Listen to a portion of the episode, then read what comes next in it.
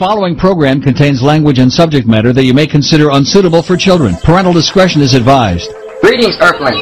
This is Captain Smell So Good of the Starship Smelly Prize with my international co-host, Sayadai. And when we're not soaring through the cosmos looking for alien chicks, we're hanging out in the nuttiest head on and off the internet. That is the Jackal Pin. Are we ready to blast off? You are about to enter a new dimension in sound. Raise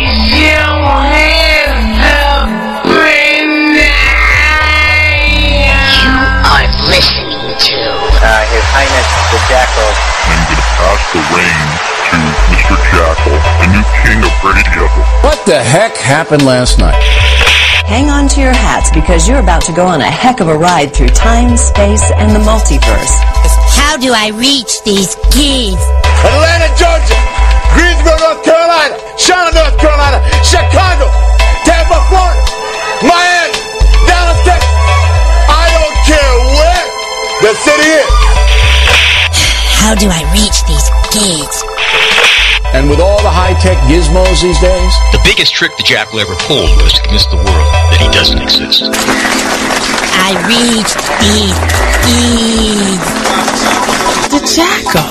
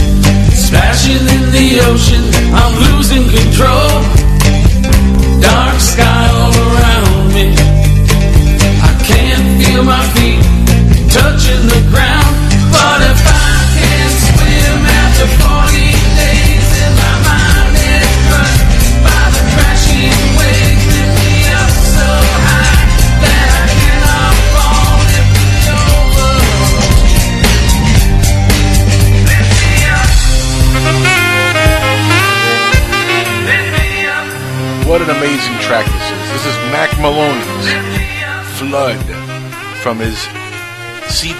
The man's a musician. He's just an amazing guest, and I love having him on. And he's going to be on tonight on Inside the Jackal's Head. So, welcome everybody to the show. Sunday night, we're here on PSN Radio, ready to get things going. SoFlo Radio is also with us. We got TalkStream Live, and one heck of a good intro song.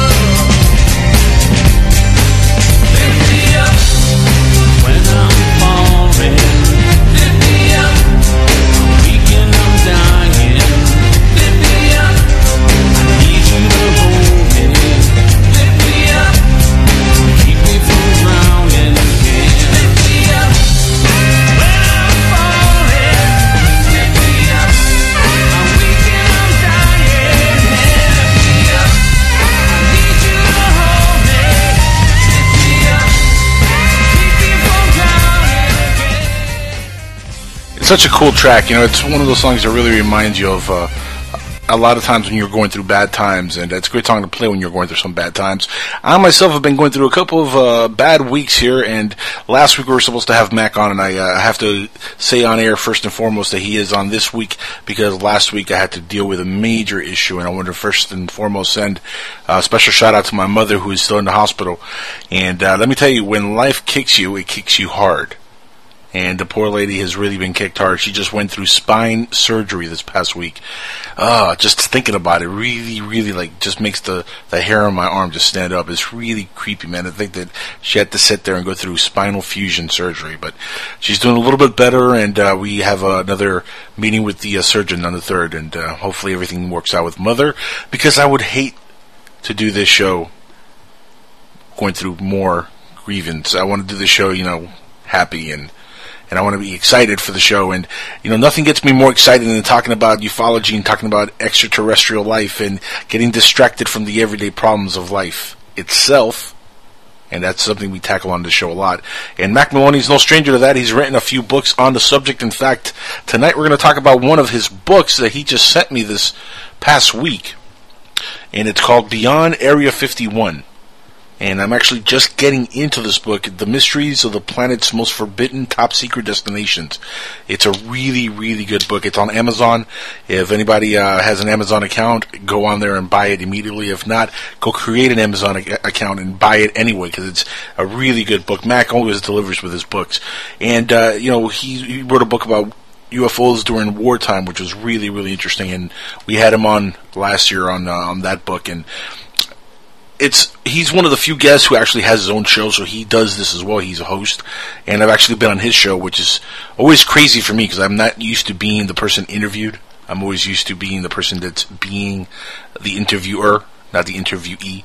So being on his show was a, was a whole lot of fun. But um, anyway, I don't want to get too deep into other stories. I just want to get onto some news that I have on here because time is short. We're going to have him on in a few minutes. So, a few reports that's come in. I have box office reports that's come in already for the week.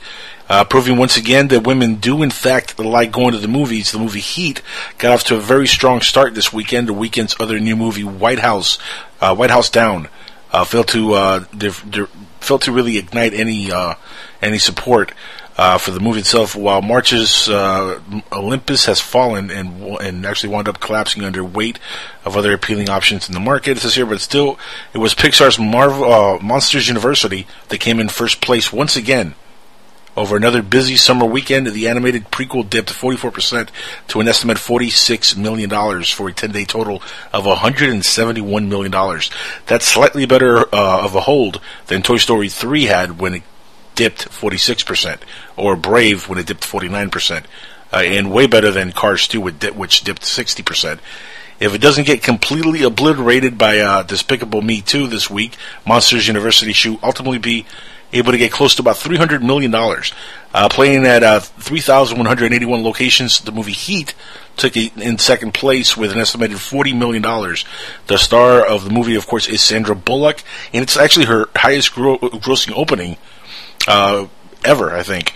Uh, ahead of the uh, movie The Blind Side, which opened at 34 million, which is kind of shocking because she, of course, was in Speed, and you would think that was her biggest opening, but it wasn't. The Blind Side was her biggest opening with 34 million.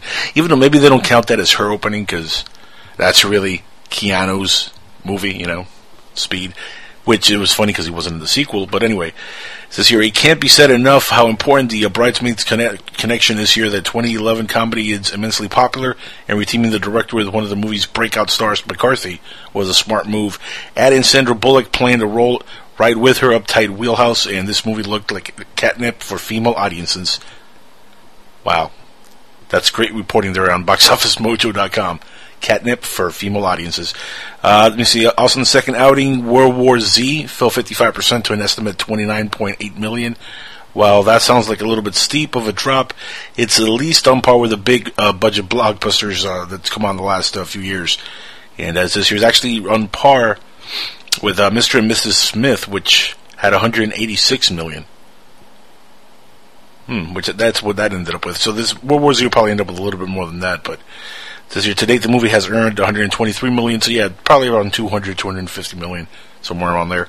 Uh, run for a distinction highest grossing Brad Pitt movie too. So it might actually end up topping Mr. and Mrs. Smith and being his biggest movie to date, which is also shocking. He hasn't really had that many big blockbustery movies for such a big actor. You know, you would expect him to be in like a bunch of like 300, 400 million dollar movies. But looking at his uh, box office mojo, let's see, 148 Megamind, which he did a voice. I guess that doesn't really count. Uh, Glorious Bastards, 120 million. Uh, the Curious Case of Benjamin Button, 127 million. So yeah, he, you know, he's a 120, 130 million dollar uh, box office attraction. I think well, Ocean's 11, 183 million. Mr. and Mrs. Smith, 186. Yeah, that is the highest grossing one. So this has the chance to be his biggest movie ever. And a lot of people were dogging the movie. A couple of my friends seen it and they, they. They thought it was just phenomenal. So I still haven't seen it. Uh, but it says here, continuing on, after getting crushed in its second frame, Men of Steel managed to ease the bleeding this weekend. The Superman reboot fell about 50% to an estimated 20 million, 20.8 million. To date, it's earned more than 248.7 million, which makes it the second highest grossing movie of the year so far, behind Iron Man 3, which earned about 405 million. Which is kind of funny. Iron Man 3 is the top movie, and Men of Steel is the second movie. Interesting, huh? It's now on track for uh, somewhere between 290 and 310 million. In sixth place, uh, this is The End, which I still haven't seen, and I'm dying to see that movie too. It's so funny. Dipped about 35% uh, to an estimated 8.7 million. Through three weekends, the Apocalypse comedy has earned 74.7 million, and is now guaranteed to finish ahead of Pineapple Express's 87.3 million. Which Pineapple Express was hysterical, but I am dying to see this at the end. Everybody tells me this is just absolutely hilarious, so I got to see that movie immediately. Uh, so that's the box office uh, report, pretty much for the weekend of well, this past weekend. So there you go. Now, record-setting heat waves. You know, this is funny. My uh, pops was telling me about this uh, earlier. Uh, about I didn't even know this as I went on CNN. I started, you know, researching about the record-setting heat wave that's gone across, across the country. but my old man was telling me that he saw some reports where it was like 128 degrees somewhere, and uh, he wanted to know more about it. So I started checking into it, and it turns out that Death Valley, which by the way, that has a, a very you know good name for you know that kind of temperature because you're going to die if you're in 128 degree weather. But Death Valley resident Mike Wood says that he's used to the heat, but when his running shoes began to melt, he started to pay attention. The ground temperatures here can approach 100 degrees, so you're talking about pretty much boiling the shoes. Everything that kind of holds the shoe together kind of comes apart, Wood said. Wood hit the pavement running despite the temperatures that hit 128 degrees this weekend in Death Valley. That's crazy. Now, if you still don't believe in global warming, if you still don't believe that there's something to that, well, then you're just an idiot because uh, that's 128 degrees is that's a crazy high temperature. That says your highs in Las Vegas hit normally about 117 degrees on Sunday. This tied uh, the all-time record for the city, first set in 1942, and then tied in 2005. The National Weather Service reported that the uh, record-setting heat wave is expected to break the Southwest well into the work week, so it's going to actually be very, very hot all work week. Civic uh, and emergency officials throughout the Southwest say that there is never uh, there, there was ever a time. There was never a time. No, no, let me start that again. Civic and emergency officials throughout the Southwest say, if there ever was a time to worry, this would be it. The reason isn't just the oppressive heat that is plaguing the region; it's the fact that it's it's expected to hang around for days and possibly even get worse. Worse than 128 degrees. What, what's worse, 140 degrees? Holy Jesus! The heat may uh, have led to the death of an uh, of an older man, elderly man, in Las Vegas. Paramedics found a man dead in his home, uh, which did not have air conditioning. How the hell do you not have air conditioning in Death Valley? How does that happen? That should be required in every single home. Like you shouldn't be able to build a home and not have an AC unit in there somewhere. Las Vegas Fire and Rescue spokesman Tim uh, Szymanski uh, said that the man died of cardiac arrest and that the heat may have contributed to his death. Yeah, no, no, really, you think? Although the coroner will make the final determination, he said paramedics also responded to two very serious heat-related medical calls on Saturday, even though the victims had air conditioning in their homes in or cars. Las Vegas Fire and Rescue tweeted they're tweeting. That's crazy. The heat wave uh, comes just a couple weeks before the 100th anniversary of what the National Weather Service calls the highest reliable reliably recorded air temperature on Earth, which was 134 degrees on July 10th, 1913, in Death Valley's Greenland Ranch. I cannot even imagine standing somewhere where it's 134 degrees. Oh, that's hot. Now, Mack writes about places like Area 51, which is, of course, in Nevada. You know, not too far away from Death Valley. Uh, we'll talk about the heat, maybe uh, having something to do with the aliens. Who the heck knows? I'll bring that up during uh, the interview with Mack later on. But that's crazy, 134 degrees. Now imagine if we actually top that this year with 140 degrees or something like that. That's crazy. Uh, people say there's no global warming. Yeah. Uh, it says here, uh, let me see. This is a good quote. We, we have more work uh, than we can handle, no kidding, said Max Scaly of uh, Cathedral City Air Conditioning and Heat uh, and Heating in Palm Springs, California. We're running all over the place trying to do what we can, he says. Heat hurts your insides, too. He says, I'm not worried as much about the uh, people who have lived here a while, said Sergeant Troy Sterlings, police spokesman in in the uh, Lake Havasu of Arizona near California state line. He said that it's more of the tourists uh, coming into the area, even from Southern California who aren't used to this kind of heat. U.S. Airways had to cancel 18 flights Saturday because of the heat. Spokesman Todd Lehmacher said, uh, he said planes are certified to take off up to 118 degree weather, but the temperature crept up to 119 degrees in Phoenix on Saturday, so they actually halted 18 flights. That's incredible hot weather. It's so hot that the airplanes can't even fly. Wow. I, you know, mental note: don't go anywhere near Nevada, Death Valley, or Arizona. Stay away from California for a while. Even though they say now in about, uh, I think uh, there was a report that came out that in 2030 or something like that, 2033, 2034, uh, most of Florida is supposed to be completely underwater. I can live with that. I need a, you know, why not? I can live in the water better than the heat. anyway, the president Barack Obama did something really nice for his people today, or, or this, over the past week. I don't know if you guys heard this, but uh, U.S. President Barack Obama pledged seven billion dollars Sunday to uh, help combat frequent uh, frequent power blackouts in sub-Saharan Africa. That's right, seven billion dollars went to the South, the sub-Saharan African people. Funds from the initiative uh, dubbed Power Africa will be distributed over the next five years. Obama made the announcement during his trip to South Africa, the, contin- the continent's biggest economy. Uh, yeah, anyway, it says access to electricity is fundamental to the opportunity in this age.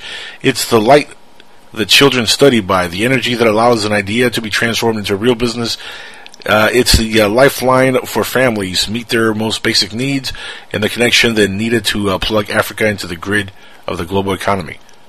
He said, "Yeah, seven billion. That's a lot of money to uh, be plugging away there, President Obama. Uh, you know, uh, we could use a couple of those billion to help maybe I don't know feed the homeless here in America.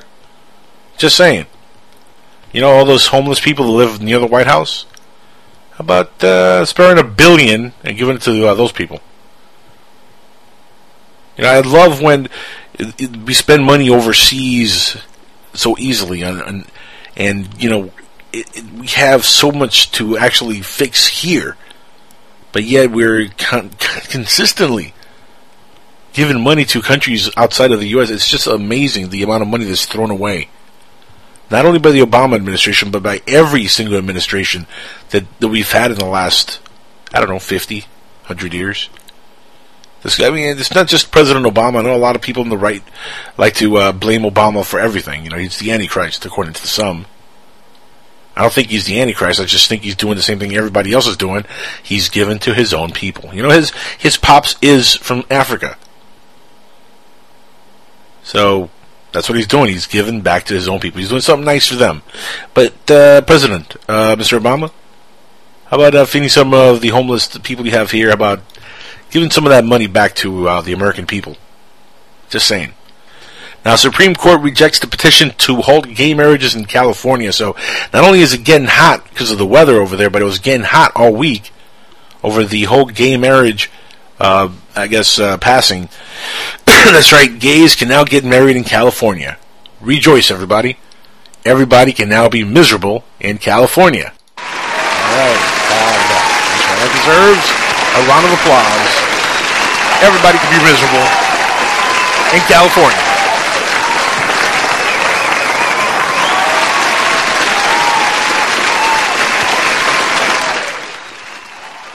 Let's be let's be serious. You know, marriage is just a uh, former slavery. I mean, uh, you know, I, I completely shun marriage. I, you know, but hey, more power to them. If they want to be miserable like the rest of us, that's uh, that's great. So uh, you know, I have no issues with uh, gays getting married. The more power to them, like I said. But the Supreme Court had to step in and they had to actually reject a petition from an anti-gay uh, an anti-gay marriage group uh, to halt the uh, same-sex uh, weddings in California. This is crazy. There's still you know bigots out there who actually went and you know did their marching and were anti-gay. You fags can't get married. Uh, no, no gays can get married. I mean, really? 2013, really, we still have this crap going on. But Theodore J. Uh, Boutrous Jr., I think I'm butchering his last name, but anyway, one of the attorneys who challenged California's gay marriage, he's an idiot anyway, so it doesn't matter. Uh, his gay marriage uh, ban in federal court told the Los Angeles Times on Sunday that Justice Attorney, Kennedy had uh, denied the petition by Proposition 8 to sponsor, uh, actually Proposition 8's sponsors uh, to put an immediate hold on all gay weddings in the state. According to uh, this idiot, Kennedy did not commit uh, on the decision, but on Saturday, Proposition 8 backfire, uh, backers filed an emergency petition requesting that the Supreme Court vacate the uh, Ninth Circuit order that cleared the way for same-sex weddings to resume in California. The Ninth Circuit, uh, June 28, 2013, ordered uh, supporting to dissolve the stay is the uh, least in long line of uh, ju- uh, judicial irregularities that have unfairly thwarted pet- uh, petitioners' uh, defense of California's uh, marriage amendment. The paperwork filed by attorneys with Alliance Defending Freedom said failing to correct the appealed court's actions threatens to undermine the public's confidence in its legal system. No, no, really, no crap. The Ninth uh, Court order came as a surprise to many, as the three-judge panel had previously said it would uh, it would wait to lift the hold for 25 days. The order allowed the weddings to resume just two days after the Supreme Court declined to rule on Proposition 8's constitutionality.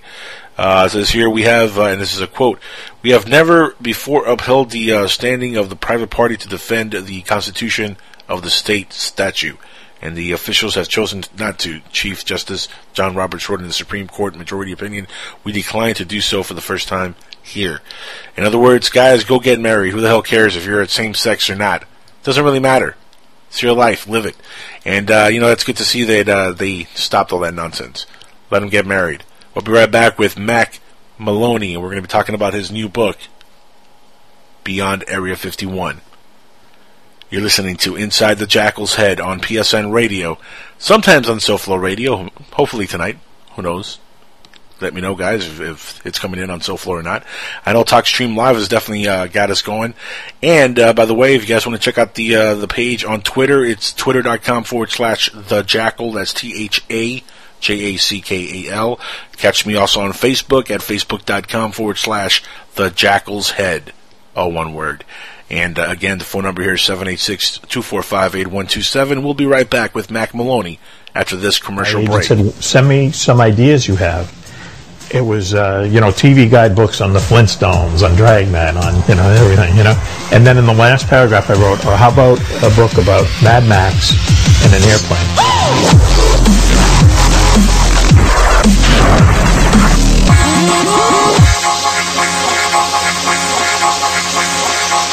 I just sat down and wrote it. I didn't even write them any kind of an outline or anything. I mean, it really was Mad Max in an airplane. After World War III, everything's destroyed, and there's a few jet fighters left, and America is in all this turmoil and everything, and they need a hero. So, Wingman's name is Hawk Hunter. He's like a genius. He graduated MIT at 15. He was the youngest fighter pilot ever to go into the Air Force. Then, then he went into the Thunderbirds. He's like a Zen fighter pilot. He gets in the plane and he becomes one with the plane. And I was just making this all up out of, out of whole cloth. Um, you know, I grew up in the 60s and we were always thinking tomorrow was going to be the end of the world because of the Cold War and everything. So the idea of, well, what would happen if after World War III and there was this post-apocalyptic world? Yeah, it would scare the shit out of you, frankly. But this was what my life was like growing up. Just watching a lot of TV, reading a lot of comic books and stuff like that, and watching Twilight Zone. And now when I'm sitting down trying to think of what's the next uh, scene or the next chapter or whatever, all that stuff is just still in my head. Always interested in aviation, always interested in sci-fi, and always interested in, in the military itself. But I, I just kind of write it as I see it. Maybe that's what makes people like them is that they're a little bit different. I don't know.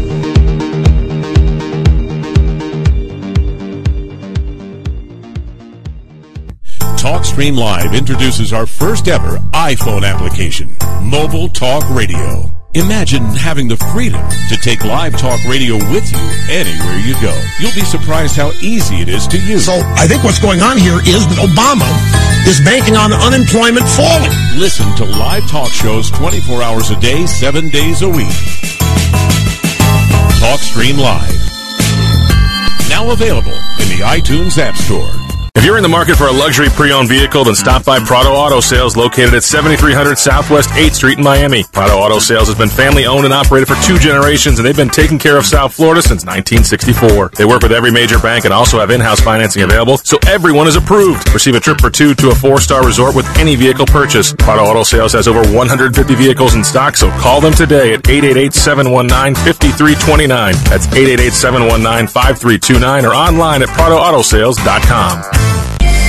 Put a team of professional consultants behind your home or business computer with Key Information Solutions, providing solutions to your internet and computing needs while keeping you on the cutting edge of technology. Preventative maintenance and networking support, hardware and custom built computers. Let Key Information Solutions be your personal tech staff for your home or office with affordable hourly, monthly, or annual rates to fit anyone's budget. Call Key Information Solutions now. 954 973 3374. That's 954 973 3374. Or visit keyinformation.com. By the Glass. By the Glass is a show about beverage culture. Brad Hubbard. What I'm going to do is I'm going to connect the dots on how everything works together. It's really all about how we enjoy things, how we enjoy life, and how beverages play a big part in that. I'm going to bring in people that are going to display their aspect of the culture. I'm going to bring in people that are going to show you different products. We're going to look at places where people go to consume these beverages and how they all interact. Things are built around the actual beverage itself. By the Glass. Thursdays from 6 to 7. Only on SoFloRadio.com. Death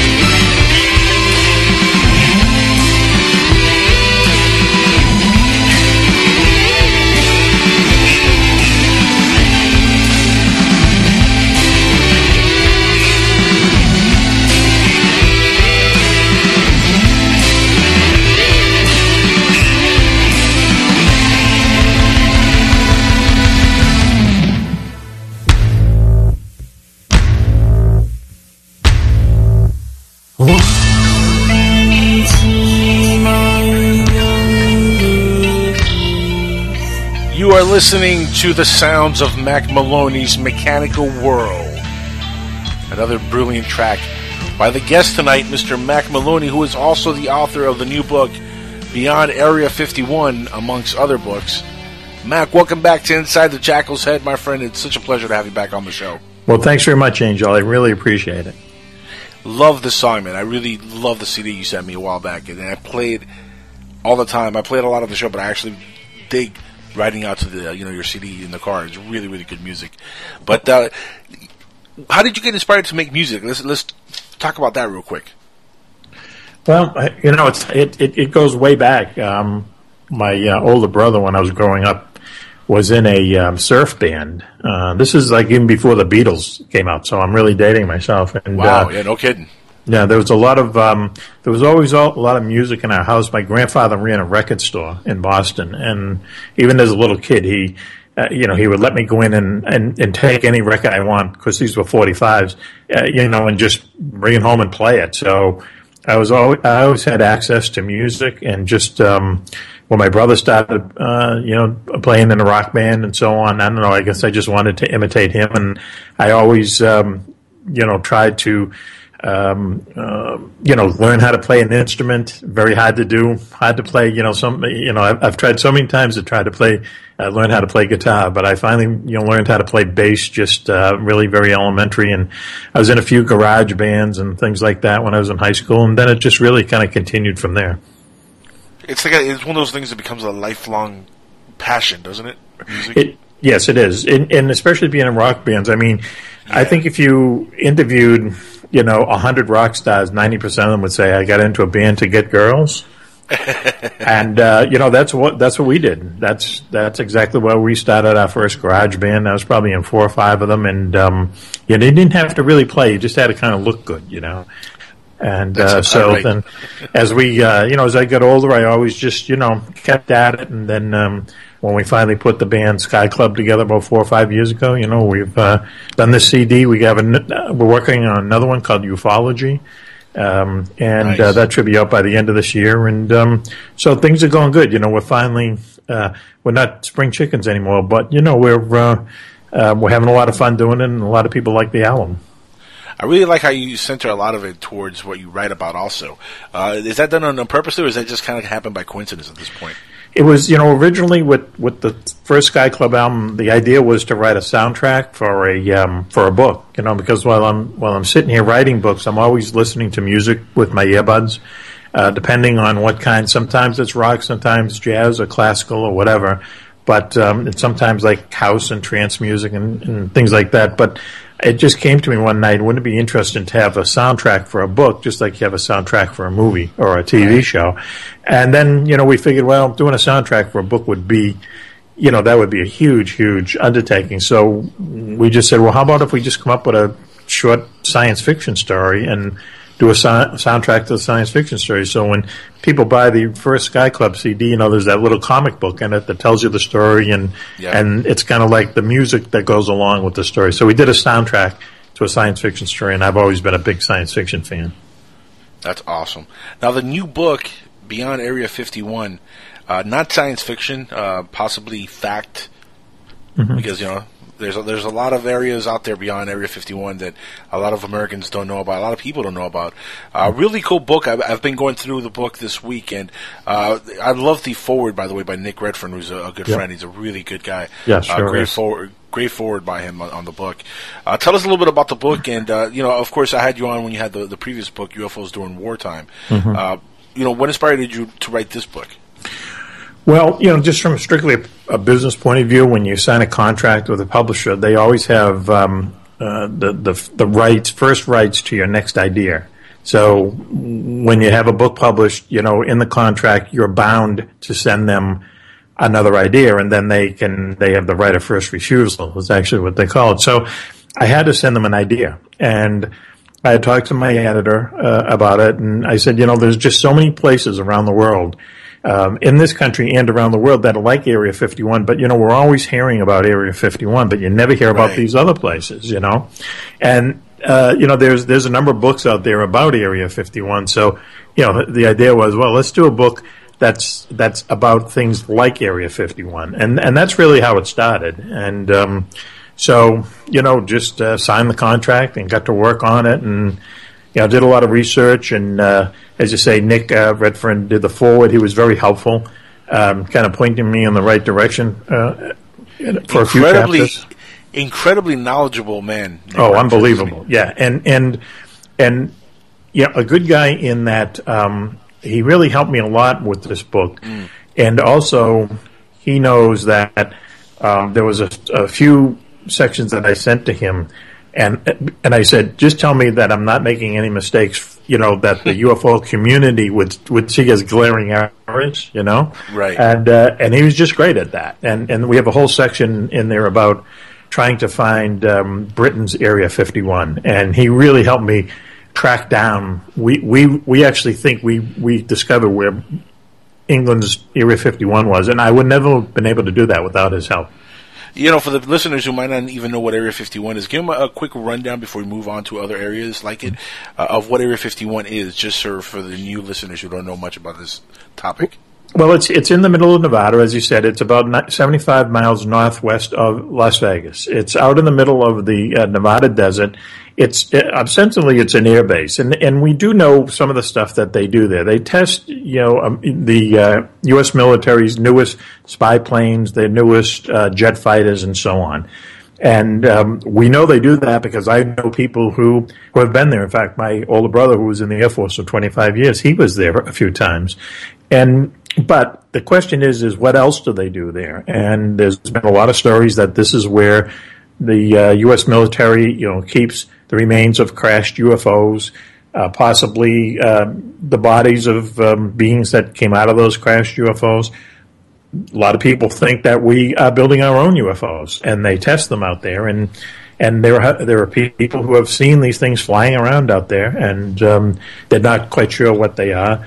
Uh, there's more stories that go on say that there's an underground chamber underneath Area 51 where there's all kinds of really crazy stuff, and um, so it's it's a place that it's shrouded in mystery. There's no doubt about it, and and it's a very kind of secure place. You know, it's interesting because these days, you know, where everything gets leaked out, you know, especially with the Right. NSA and stuff, and with WikiLeaks, you'd never hear any leaks coming from Area 51. Uh, and so it's a very, very, very Not since Bob, not since Bob Lazar. not since Bob. Lazar and this Yeah. and and we go into the uh, we go into his case in the book and there's a very good chance Bob Lazar was actually a disinformation agent for the U.S. military, and so um, whatever they do out there, they keep it very tight, and and they're very isolated. There were there there were sections around there where you could climb up to these mountains twenty miles away and actually look down on the base, but now the Air Force has bought up all those areas, so a civilian cannot no longer physically see uh, Area 51 from the ground. The only way you can see it is, you know, from Google Earth or something like that. So it's a very tight place, very interesting place.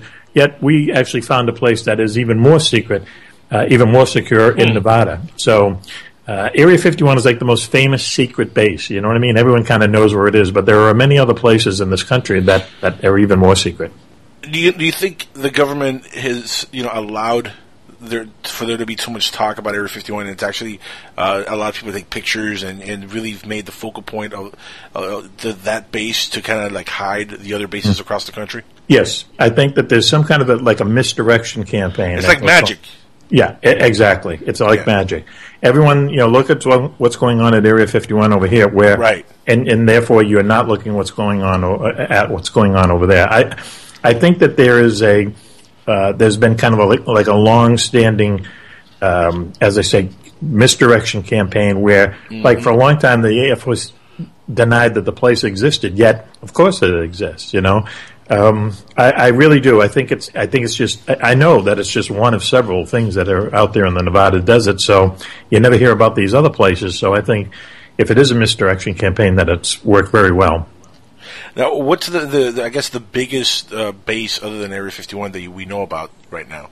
Well, there's a place up in uh, that's only about 100 miles north of uh, Area 51. It's called Tonopah, Tonopah, Tonopah Air Force Base, and it's it's near the town of Tonopah, which is just a, a small town, uh, 4,000 people, and that is where That is the- small. Yeah, Yep. that is small. That is where the stealth fighter was um, was first tested. The stealth fighter flew out of Tonopah Air Force Base for 10 years before anyone knew that the stealth fighter existed. And they only flew, flew it at night. Uh, they gave it, um, they gave it um, the numbers and the, and the code names of, of other airplanes, so no one would know that we actually had this, this airplane that did not show up in, on radar. And, um, and the people in the town itself, um, some of them, you know, worked at the base, and, and some of the pilots lived nearby. No one ever said anything. I mean, it's a really amazing story how, like, this whole little town, and then all the people who were at the base kept this thing secret for ten years. And um, so the stealth fighter moved on and the in the 90s, and now they have something else flying out there. No one knows what it is, but something is obviously being done out there. So, um, and very few people know about Tonopah. The, the interesting thing about this book is that I have a friend who I grew up with. Um, you know, went to grade school with him back in uh, in Boston, and he turned out to uh, he's someone he was in Army intelligence for a long time, and now he works for let's say the government's three letter agencies, and um, he the book begins with he and I having beers at a bar, and me telling him about this idea and asking him if he would kind of walk with me through this book. So he shows up every once in a while during the book, and he he's telling me whether I'm going in the right direction or not. So it's probably the first UFO book ever written where we actually have someone who works for the CIA, you know, looking over my shoulder, telling me you're going in the right direction, you're going in the wrong direction. And he, his quote from the book about Tonopah, he says, In my business, everyone always talks about Area 51, but no one ever talks about Tonopah. Now, I- mean, how do you know that even his information is credible? Though maybe he's leading you in, in the wrong direction as well. Well, what happened was I would, I would, the way I would do it is I would go and get as much research as I could. And this was only about the U.S. military bases. And I put it together, I would write the chapter, and then I would have him read the chapter. And I would just say to him, just like I said to Nick Redfern, I said, you know, have I said anything wrong here? Is there anything here that is completely, absolutely inaccurate? He, he never told me this is going on there, this is going on there. Right. I just said, am I, it, it, you know, have I come up with wrong information?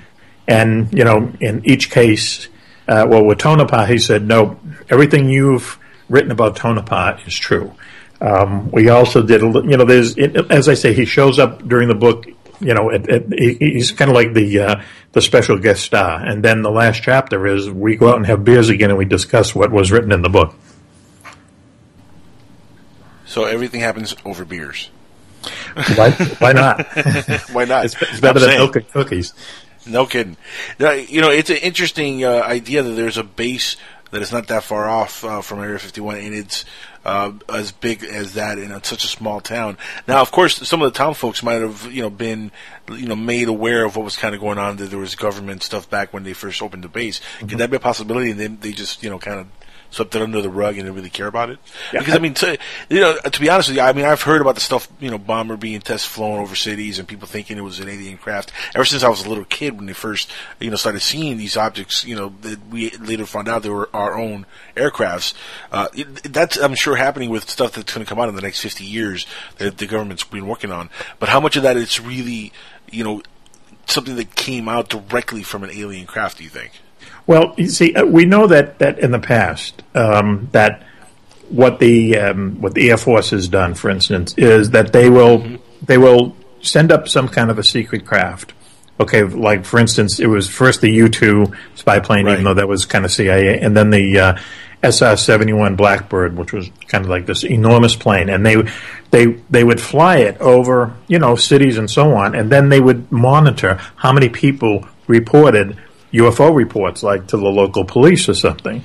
And what that did is that gave them an idea of just how visible this thing was. And so they, they encouraged people to, to, at this time, to, um, they encouraged people to make UFO reports because that was their way of, you know, kind of monitoring, just as I say, how, how visible are our airplanes. So, but, you know, if, if the question is, and I get asked this question a lot, does the U.S., you know, actually have UFOs hidden at Area 51 or these other places?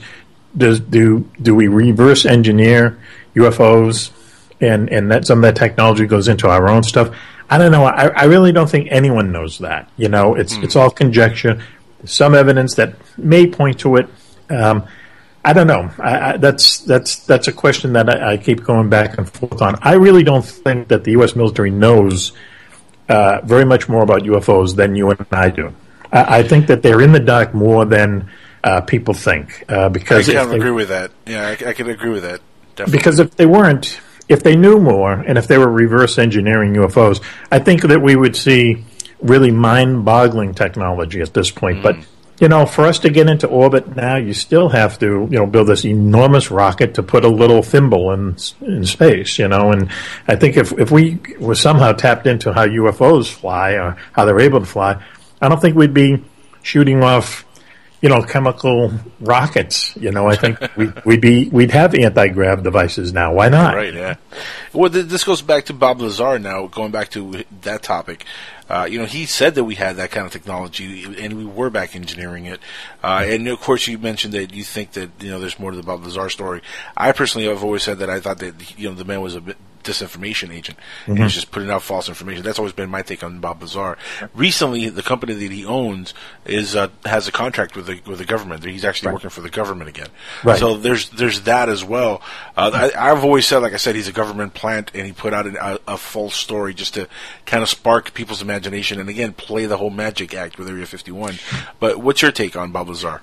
Well, I think it was it was partly that, and, and I think there's actually just a, a more concrete reason, and and this is what it is. Is once again, as we were saying, Area 51 is a place where we know that they test secret aircraft, and but what was happening was, especially in the 60s and 70s, when the Soviets and everyone else were uh, shooting off spy satellites, the people at Area 51 knew that, let's say, a Russian satellite went over twice a day.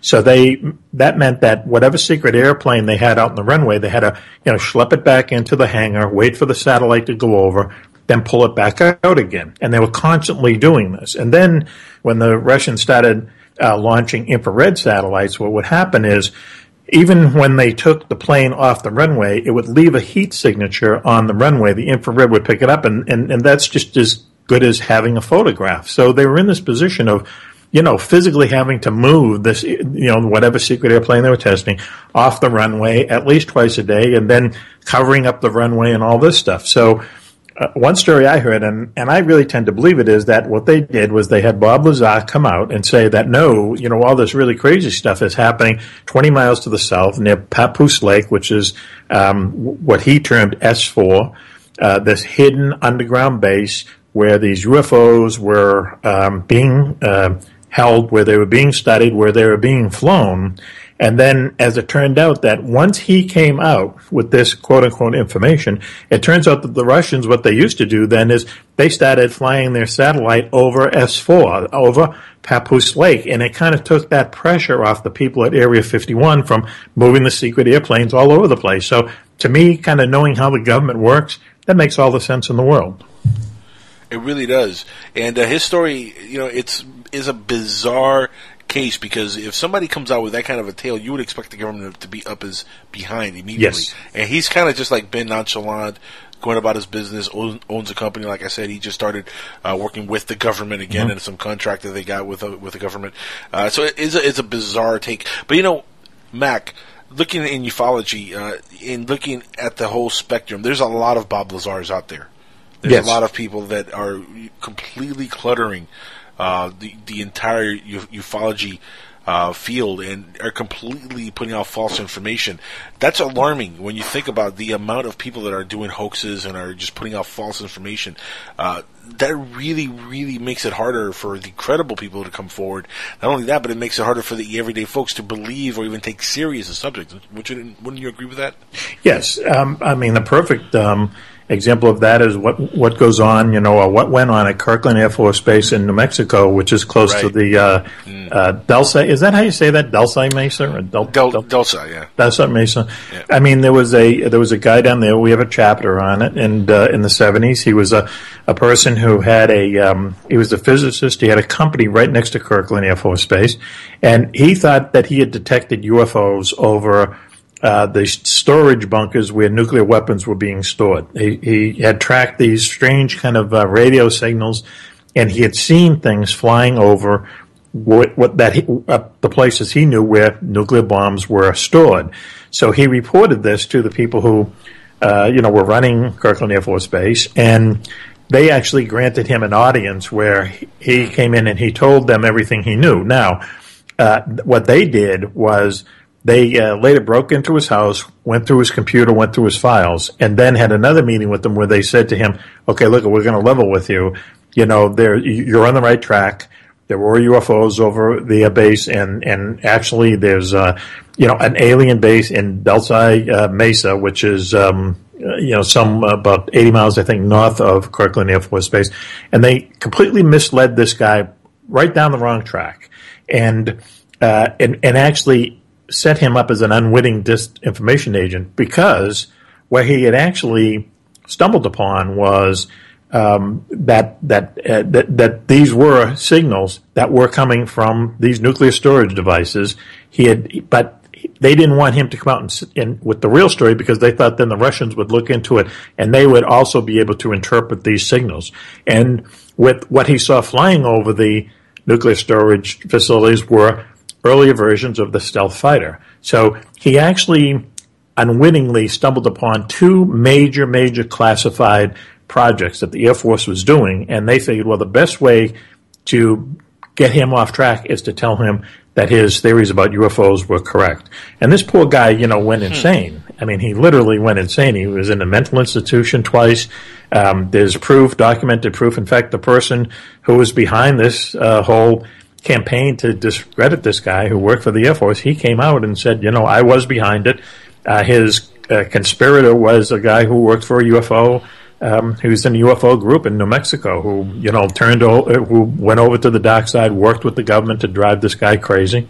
Uh, even when when he died, this guy still believed that there were fifty thousand aliens up in Dulce Mesa, and that everything that the U.S. Air Force told him was true, and it turned out that it wasn't. Uh, it, it's really the destruction of a human being uh, by the U.S. government, by the U.S. Air Force, for reasons I still can't understand. I mean, if this guy stumbled upon these things, which he did, why didn't they just sit him down and have him sign a security agreement, something that hundreds, if not Right. thousands, of servicemen sign every year?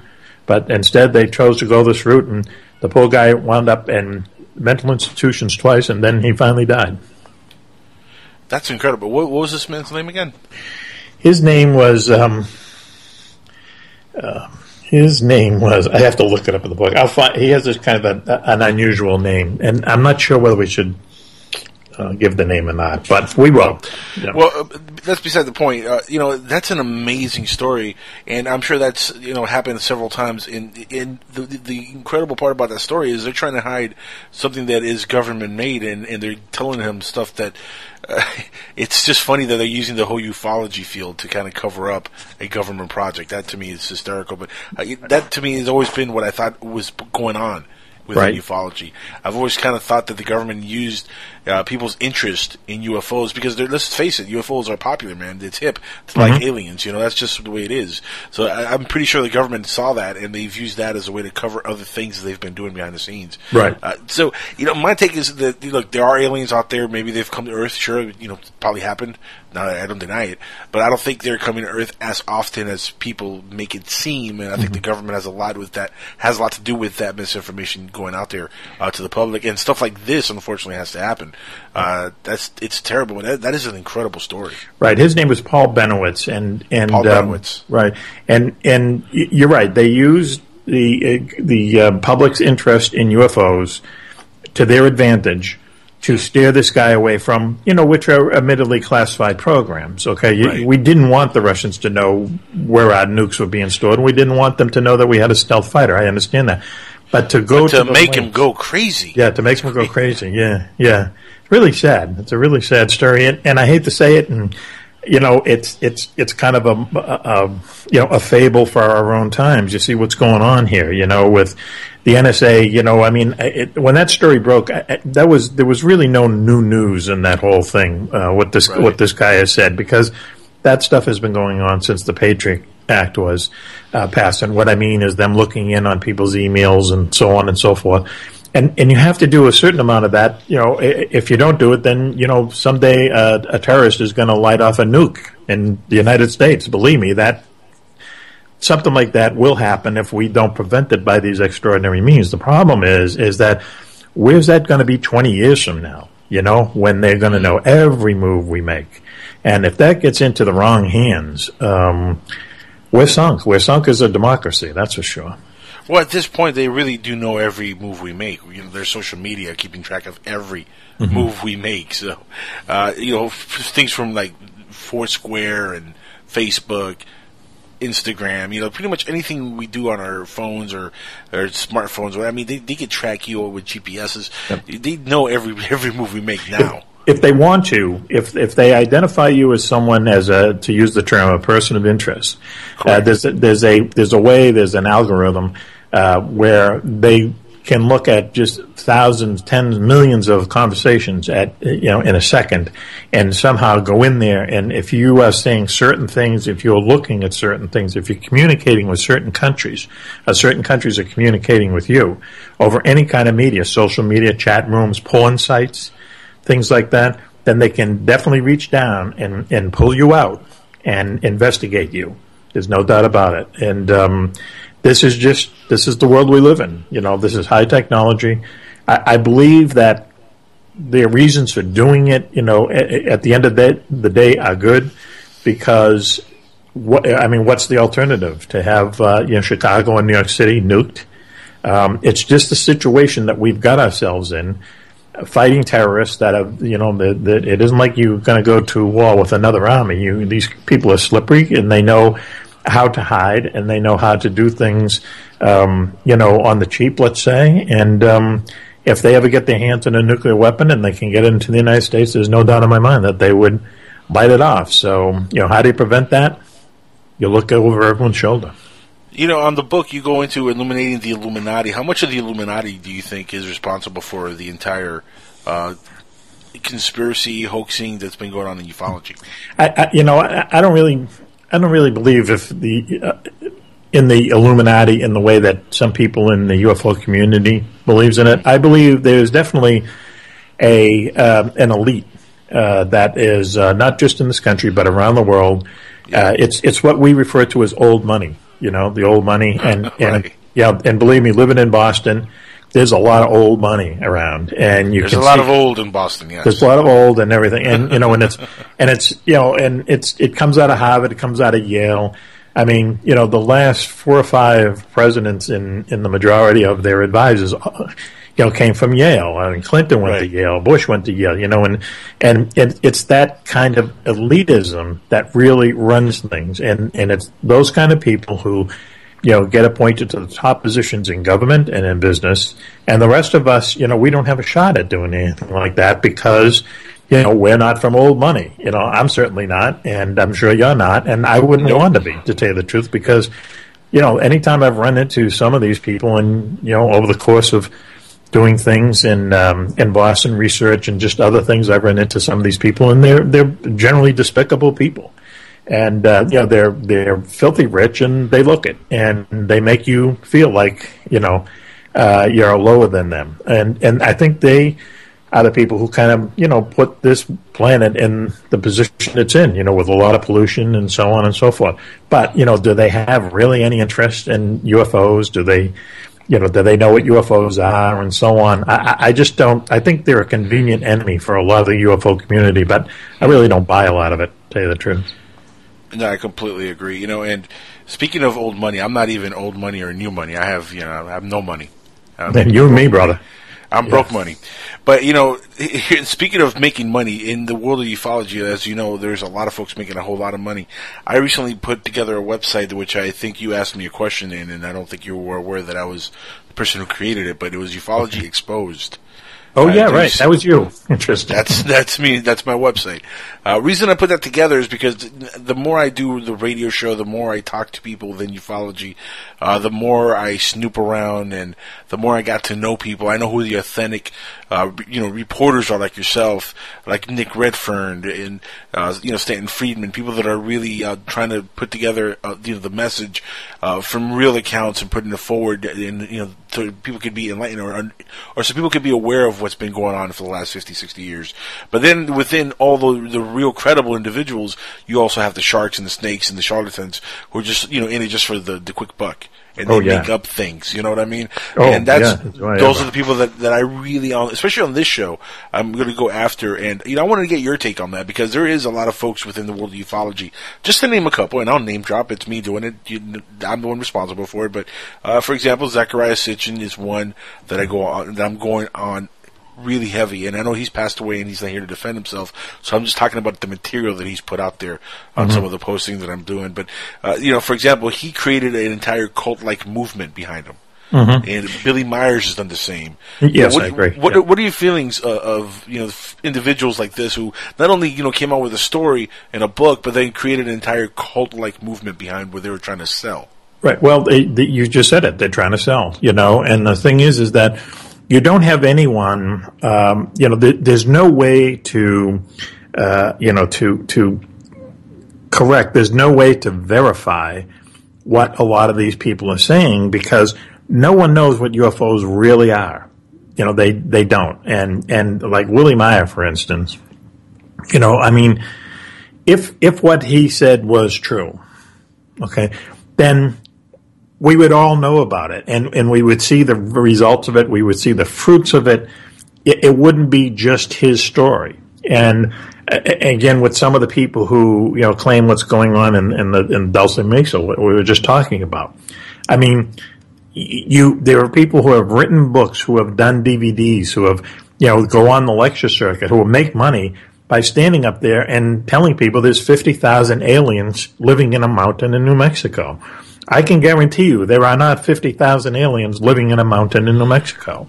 It's well, there might be happening. illegals from Mexico, but that's about as close as you're going to get to Yeah, aliens. right. I don't think they'd stay in the mountain today. The truth, and you know, and with some of the stories that they say that uh, are going on in there, it, it it's just nonsense. But see, the thing is, is that you know, how can you prove nonsense is nonsense if you know what the core subject is UFOs, where where we don't know what they are to begin with. So anyone can say anything they want about UFOs, aliens here, monsters, Bigfoot, and I think what a lot of um, where a lot of the blame goes to too is now that we see these TV shows like Hunting for Bigfoot, okay, or whatever the name of that show is, when you see it on TV. And and it basically shows these guys and and and they're really kind of ridiculing them in a way, Right. but you know if they found Bigfoot, that would be headline news. Okay, that would be headline news. So why would you watch a show that you know was filmed maybe two or three months in advance? You know they haven't found Bigfoot, so why would you watch it other than to kind of, you know, make fun of these two guys running around out in the woods and laying bacon out and all this jazz, you know? Right. So there's there's there's people who are going out and giving lectures and that kind of stuff on it, and and you know I, I'm not saying people who can go out and give a lecture and say we looked for Bigfoot, we found this evidence, you know this might be happening, and so on and so forth. That's one thing. But if you go out and say I've seen you, Bigfoot, here's the film, here's the here's the footprint, and you're making it all up, that's dishonest. But uh, once again, there's no way to prove that it's dishonest because no one has ever found Bigfoot. So it, you're right. It clouds up the, it, you know, clouds everything up, especially with UFO, in the UFO community.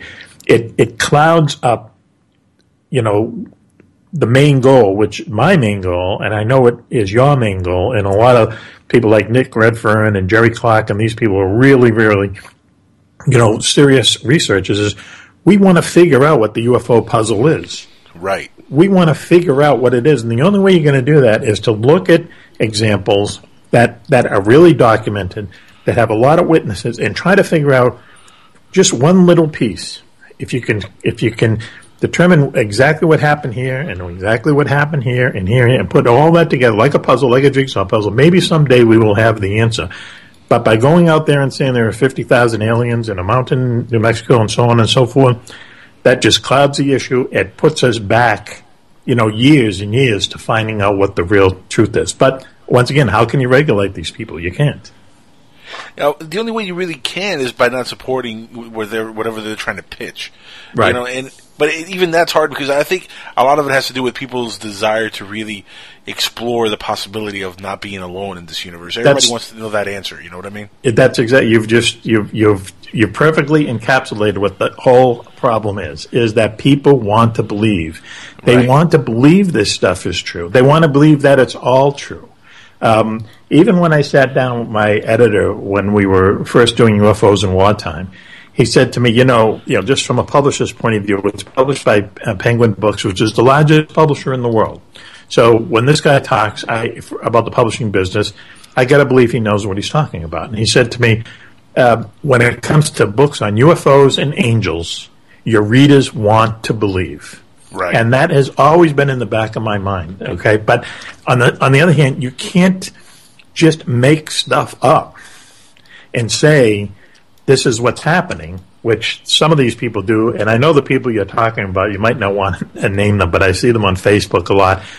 They've, they've actually agreed to come on my show and then they've listened to a show of mine and then they've canceled because they know I'm going to ask them, you know what I mean, pointed questions and they just don't want to go through it you you have to have some kind of credibility, and you have to talk about cases that you know have some kind of a documentation. Right. You know, it, whether people believe it or not, you you- have to have a little bit of credibility. If you start making this stuff up out of whole cloth, then then we're all sunk. We're all sunk when we're not. No, you know, you know, what you know what I love, Mack. What I love now is the the new crop of individuals who've come out, and you know, I, I can mention names, but if you find the Facebook page that I was, I've been talking about, you'll see who I'm talking about. The new Mhm. crop of individuals who've come out, and what they're doing is they're just taking uh, the spot of another person who was telling this story. Uh, for Mhm. example, Erich von Däniken and everything that he's put out over the years. He's getting older. He's not doing as many lectures as he used to. So now, of course, he has his own representative kind of, in a way, you know, telling the story that he told. And these Sure. people are almost like, they're like his puppets. And, Yes. you know, Michael Horn uh, falls into the same category uh, with Billy Meier. He's like his puppet here in the U.S. And that's what we're getting a lot more of is the, the puppets of the individuals who kind of started the hoaxing back 30 years ago. Right, right, and and and and this information is falling on new ears all the time, and then I say, "Wow," you know, and and they say, "Well, look at these pictures that." You know that Billy Meier took, and there were five fifty thousand aliens in a mountain in New Mexico. Wow, you know, I mean, it, what a wonderful world we would live in, or a different world we would live in if, if it was all true. You know what I mean? If if, if half of it was true, you know, this wouldn't be the same world. I mean, Right. the, the the things that really bother me, and these are the people who really no longer come on my show, are the people who believe the Nazis have, uh, you know, a base on the moon. These type of people, and that the Nazis had flying saucers during World War II, and they have a secret base down in Antarctica, and so on and so forth. You know, It's a great story. It'll make it's a great, movie, story. maybe. Yeah. Oh yeah, yeah, absolutely. you know, but it's a science fiction story. You know, Exactly, because yeah. none of it is true. I can guarantee you, the Nazis did not have UFOs fighting uh, against our bombers in World War II. They don't have a secret base down in Antarctica, and they didn't land on the moon in 1941 or whatever these people, you know, claim. But if you talk to some of these people, they they can't believe that you would question this. You know, they're so ingrained it's, it, that they've they've come to believe these myths themselves, and I think, especially Yes. when it has to do with the Nazis, is that I think some of these people just want to keep them the the whole Nazi idea alive, which is really despicable. Well, then there's that, but uh, you know, really quick to answer, uh, if that's even possible. Look, if the Nazis had UFOs, uh, they would have won the war. Exactly. Yep. Period. Exactly. So yeah. the fact that they didn't win the war kind of tells you that they look. They might have had plans to build a UFO, but they never had a, a working UFO. Right. And, and if they were able to land on the moon in 1941, which a lot of people, not a lot of people, but some of these, Mack would have been toast if that was the case. Exactly. You know, we we'd all be goose stepping right now. Exactly. It, it's amazing what people would believe, though, and you just have to put out some false information, and it's like people will eat it up. Yes, right, right. And if it's and if it's new, and if there's a twist to it, um, they just and, and it really does come back to what you said. People want to believe that there's something more going on in this life on this planet than what meets the eye. You know, because I think a lot of people feel, especially these days. They kind of feel lost. They they kind of feel like, especially our country is, you know, isn't as great as it used to be. The opportunities are not what it used to be. Um, you know, back in the 40 years ago, I think that people thought, gee, by 2013, you know, all illnesses will be cured. We'll be driving around in jetpacks. You know, we'll be on Mars. You know, and and that future never came true. I'm The still waiting for my hoverboard, by the way. Right. You know, where, what happened to those? I mean, they were supposed to be designing those in the 50s, you know? Right. Um, you know, the only thing that's really happened is that the rich have got richer and the poor have got poorer. That's it. And, and that, that is not, it's not a pleasant chapter in the history of this world, that's for sure. And I think a lot of people just, they feel, you know, once again, they want something to be more special in their lives. So if it means buying a book or listening to a DVD that says there's 50,000 aliens in a mountain in New Mexico or Bigfoot is in every state in the union. I don't know. I, I can feel for them. I really can, you know, but it's just too bad that they're being led down that path and not down a path that can actually lead to maybe an answer to some of this stuff. No kidding. Guys, we're going to go on a quick commercial break. You're listening to Mack Maloney on Inside the Jackal's Head. Again, it's on www.psn-radio.com. You can find us and call us if you want. Open lines rest of the way. 786-245-8127. Get in there, psn-radio.com. Get in the chat room. We'll be back with more Mack Maloney in a minute. 16 light years from home, all on my own, they say. Separated by fools who don't know what love is, yeah. Do do do do do do do do.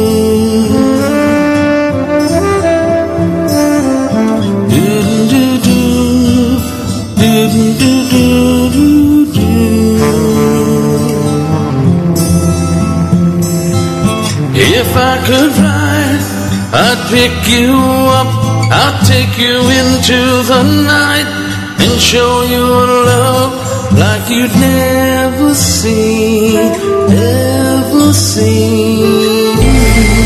Team of professional consultants behind your home or business computer with Key Information Solutions, providing solutions to your internet and computing needs while keeping you on the cutting edge of technology. Preventative maintenance and networking support, hardware and custom built computers. Let Key Information Solutions be your personal tech staff for your home or office with affordable hourly, monthly, or annual rates to fit anyone's budget. Call Key Information Solutions now.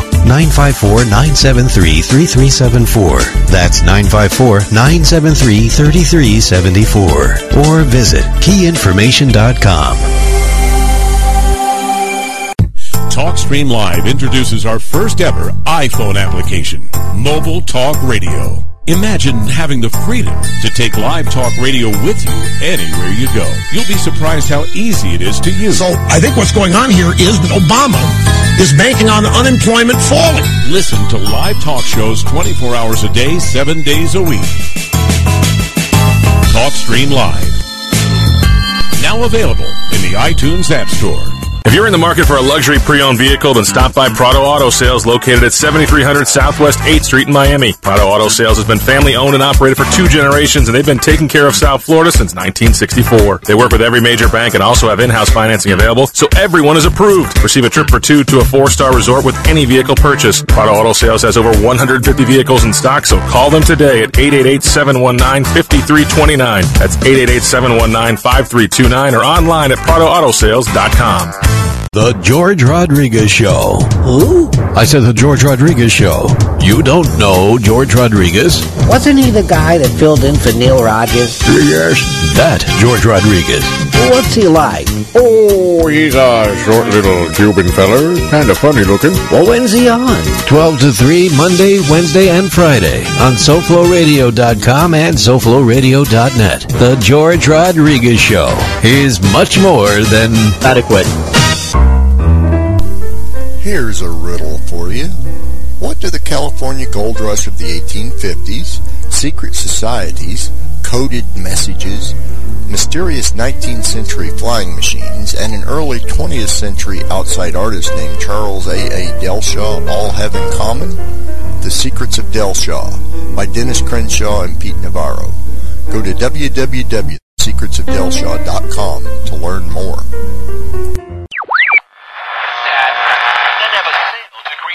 Those are the roots of trouble. I hear the love in the store.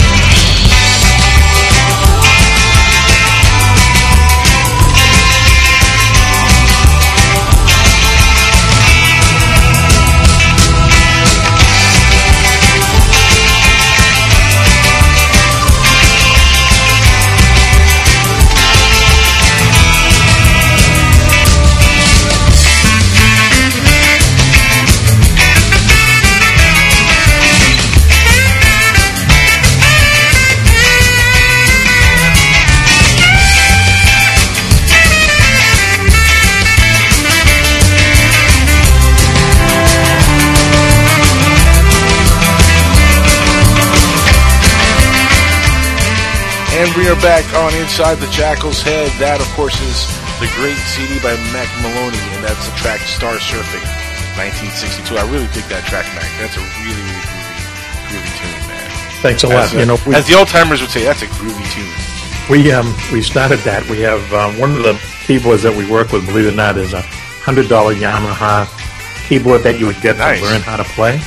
And there's all these patches, and we just hit a button, and, and it it uh, it starts to play a patch that you can play along with. And we just found like a rhythm section on that Yamaha. We put it into the control board at the recording studio. We MIDI'd it. We built it up, and then we just played instruments on top of it. So um, that's how that that's how that song came about. That's a lot of people uh, like that song the best in the whole CD. Yeah, no, it's really good ride-out music, like you know, just as we cruise around the beach or something like Mhm. that, uh, which uh, I love doing. Uh, not so much recently because it's been a little bit hot out here. You know, it, Mhm. I was talking about the temperature earlier in the show, and uh, you know, what's the temperature around your neck of the woods? Well, right now it's 75 degrees, and it's it's uh, 11 past uh, uh, quarter past 11. I'm up in the Boston area. In fact, I'm actually 40 miles north of Boston. I'm very close to New Hampshire, and we just don't have. We just have not had this type of weather. Um, the weather we've had for the past five years here, it's just really changed. Um, Anyone who lives up in the Northeast will tell you that we don't have spring anymore. We go right from winter to summer. It's very strange. I mean, we, we will. It, there's been there were many days in May, for instance, where we would turn the heat on in our house in the morning, and then we'd have the air conditioner on in the afternoon. Um, wow. It's it's it's it's become very strange all, all around the world. And I heard you talking about earlier. You know, these people who don't believe global warming exists. Believe me, it exists. You know, 128 degrees. Can you imagine that? i Hot enough to melt shoes, Mack. That's crazy. It, it's. I've been out in Vegas and I've been out in L.A. during hot weather, and you know, I- I can't imagine 128 degrees. I was in Vegas once; it was 95 degrees, and it was just like unbelievable. Of course, you don't have the humidity like you have up here, but it was just, you know, it was painful. I can't imagine what 128 degrees is like. No, and they're saying that we might top 134 degrees, which is the all-time record. That'll be crazy if we top that this year. You know, in the book you have a chapter here about HAARP. Uh, right at the end of the book, it's, uh, it says uh, "Last stop playing the HAARP." Now, how much do you think HAARP has played in uh, to the weather changes and or weather modifications that we might be going through? You know, I'm not sure. I, I, I tend to believe that they are up to something um, up there in Alaska that they're not talking about. I mean, HAARP is this place that's um, well, it's in Alaska, and what it does is it's is a forest of antennas, if you can imagine that. And what they do is they shoot tremendous amounts of electricity up into the atmosphere. And they say they're doing it because it, it can improve communications, or there's ways to bounce the power off the atmosphere and back down to Earth and discover oil deposits and all this stuff. But you know that really sounds like a cover story.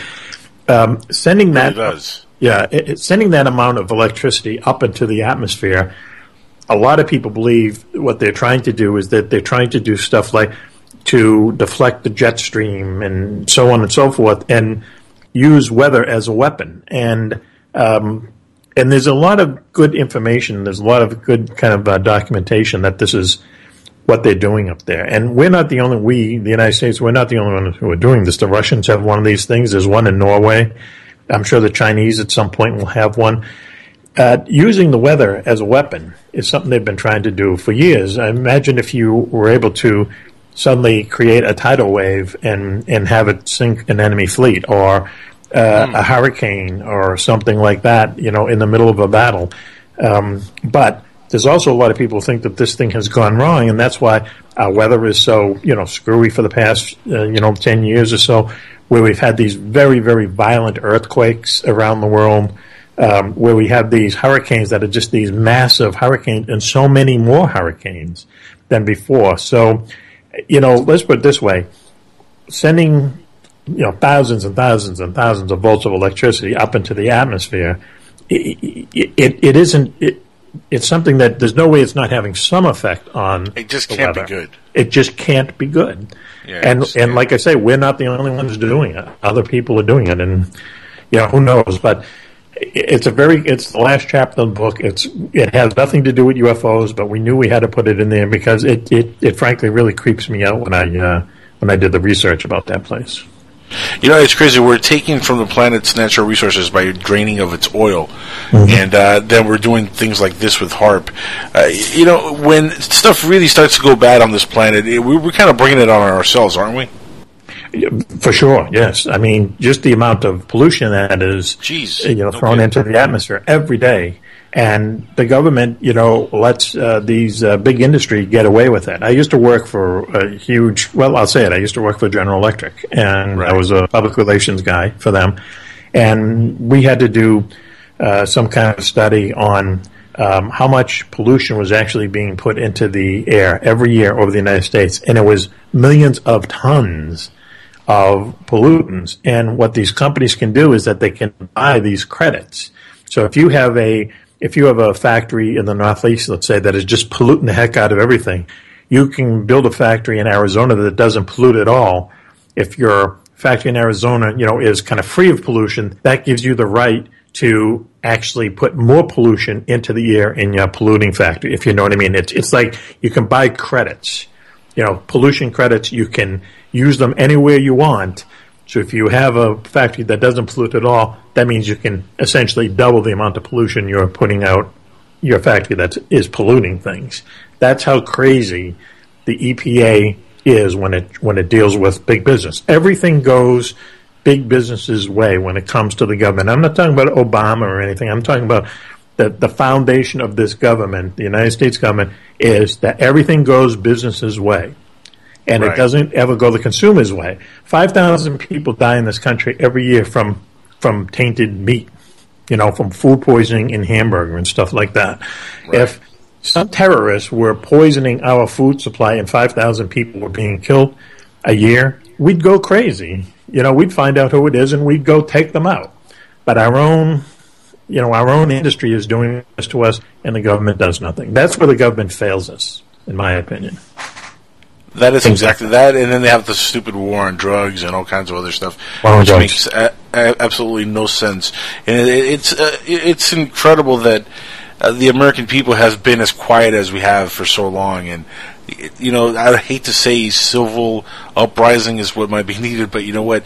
Uh, the government really is uh, just uh, doing things which make absolutely no, no sense whatsoever.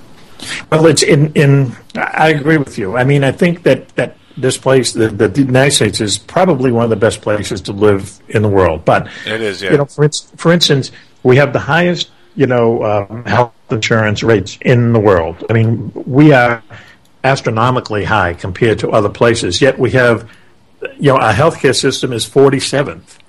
You know, what does that tell you? That tells me that that the the, the insurance companies making tons of money. You know, and but they're not providing the service that they should be providing. You know, um, once again, the government lets them get away with it. The government lets these people who are putting, you know, um, uh, these uh, food, you know, these these products, these food products that you know aren't as clean as they should be, or as they should, you know, as we were talking about before, or tainted meat and stuff like that. Five thousand people die from this type of stuff every year. The government is not protecting us. Water, pollution. I mean, you know, it, it's it's so ingrained that civil disobedience. I don't know where you would start. You know, what would you, you know, do? Burn down Washington? I don't know what you and- do. And then it's crazy. Then we have reports of the government giving Africa seven billion dollars for lighting, Mhm. so they can get their Well, power. I can actually tell you why they did that. As crazy as it's going to sound, okay? They did that because they didn't want the Chinese to do it. It's as simple as that. The Chinese, uh, you know, they're looking for um, raw materials, oil, and, and things like that all around the world because their economy is booming like you wouldn't believe. Someone said on the radio the other day it took them five years to approve one runway being built at Heathrow Airport because they had to go through all these kind of jump through a lot of hoops with the local governments and stuff. Right now, the Chinese are building 75 airports in China. They're building 75 airports. And it took 10, uh, five years to get one runway done at Heathrow. The Chinese economy is, is, is growing at such a fantastic rate. They can't, they don't have enough oil. They don't have enough resources. So they're going to Africa to get uranium, to get steel, to get oil, to get all these kind of natural resources that are there. And Obama figures, well, you know, if we don't we have to be there too, is what he's doing. So I agree. $7 billion could be better spent here at home. There's no doubt about it. But in the, in the, in the kind of the big play of things, on the world stage of things, he's just doing that just because if we don't do it, the Chinese will. Chinese is uh, pretty much uh, taking over the planet, aren't they? They're, that's the Chinese are going to take over the planet. And Yeah. when we hear, when we talk about, you know, that the UFO puzzle may be solved in 30 or 40 years, which some people think that the scientific community will come around in about 30 or 40 years and really do scientific study on UFOs, it's not going to be the United States doing that. I can guarantee you it.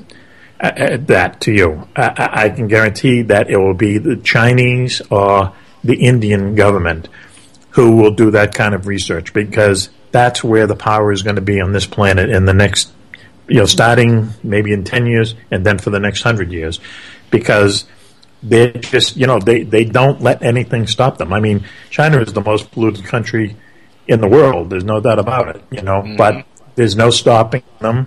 They're going to go to the moon. They're going to go to Mars first, probably. They'll be the people who, you know, go to all these different places in the solar system. And, and I hate to say it, but I think that because of the, um, the way the political situation is in Washington, I think there's a lot of corruption. And um, I think we're in a decline. Chinese, and they're, they're no angels, that's for sure, but they're on, uh, they're on the ascent. Yeah, I, I definitely agree with you. I think they'd definitely be the ones who reach Mars first. Uh, you know, with our space program being you know at at a standstill right now, uh, I think they'll definitely beat us on the race to Mars, I agree with you. which And is I crazy because you know back in the '60s that was so important to us. You know, the race Right. to the moon and Right, and, and and when we made it, you know that that you know there's there's a there's a certain amount there's a pride factor in, involved there. It's not just a scientific thing. There's a pride factor. Hey, listen, you know we got together, we put our heads together, we went to the moon. Well, I think the Chinese, and I agree with you. I think they're going to be they're going to go back to the moon soon, and they will be the first people to go to Mars. And I think, and the Chinese are also very interested in UFOs, and I think it will be them who say, let's look at you know, we have the money, we have the resources. Let's look into the UFO puzzle, try to solve it scientifically. And I think they're the ones who are going to do it. I don't think it's going to be the U.S. Mack, what do you make of reports like the one that just came out recently from NASA that they found a star system uh, about 20 light years away, I think, uh, that has seven planets around it, and three of them support or in the uh, or in the Goldilocks zone that might Mhm. be able to support life on it. Uh, it's amazing that NASA still comes out with reports like this, considering everything that is kind of talked about with NASA. Right. You know, that's another thing about, you know, I don't believe that, that, I know there are a lot of people out there who think that NASA has a secret space program. And I talked to someone, um, you know, fairly recently who believes that, that, um, you know, that we have, that NASA has, you know, uh, space travel and we have a secret, uh, you know, army of uh, space soldiers and stuff like that. I don't believe any of that because, you know, NASA is a really incompetent kind of uh, organization. Um, just there's a um, book called Firefly, which is the story about how um, uh, U.S. astronauts went up to the Mir space station in the 70s and the 80s when we had nothing flying around up there. And then just read the story about the International Space Station, how that was put together, how you know, it, it you know cost billions of dollars that went nowhere. It was completely mismanaged, and they're up there and they really don't do anything. And Richard Nixon is the one who, you know, he was the in, he was the president when they landed on the moon, and then after that happened, he essentially you know uh, vetoed all man U.S. manned exploration of space afterwards. You know, NASA is really a, an over. It's a bloated bureaucracy, a lot of politics involved, a lot of um, stuff where um, uh, these companies that are also defense manufacturers just you know really you know spend a lot of our money and do nothing with it. I can't believe that they could you know launch a rocket in secret with secret space soldiers have bases on different planets. I, I just don't buy any of that.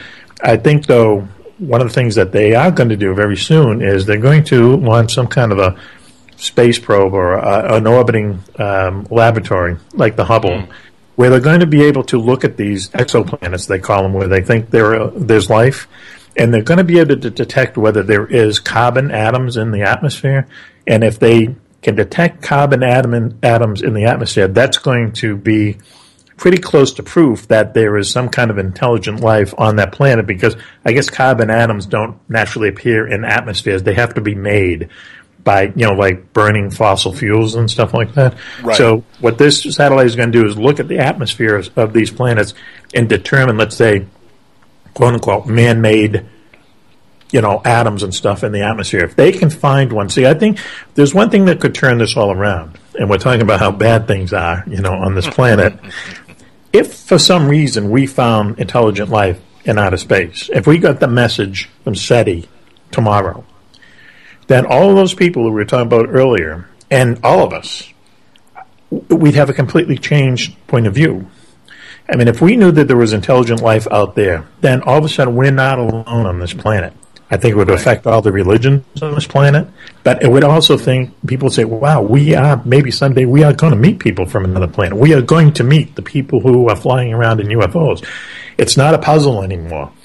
I think that would change the attitude of the way people thought on this planet, and, and the, change it from what they how they run things now. Um, as I say, I think it would change religions. I think it would just change everyone's kind of philosophy. Another thing that would change it is if we found an asteroid hit heading our way. So, and if we had a ten year, uh, yes, you know what I mean? What would we do? Really, what would we do? You know, and we're not even prepared to deal with that technologically. I Right. mean, there's no defense right now. There's no it. defense right now, but let's Yeah. say you, we could tell that in 10 years an asteroid was going to hit the Earth, and if we didn't do something about it, it's, then it's going to be extinction. What would we do? You know, would we get our act together enough to like do another moon program, get something up there to deflect this thing? That's something that the entire planet could work on, and maybe if we were successful in doing it, things would change. But hmm.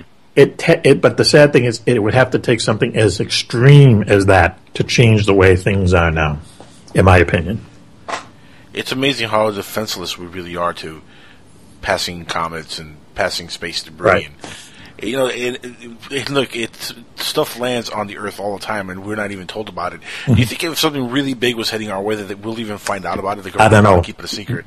What would you what do you think i think about that all the time you know if obama knew something was heading our way and it was going to hit us in three months would would would he tell people or would it just would they just let it happen what's the point in telling people you know but you'd have mass panic and Yeah.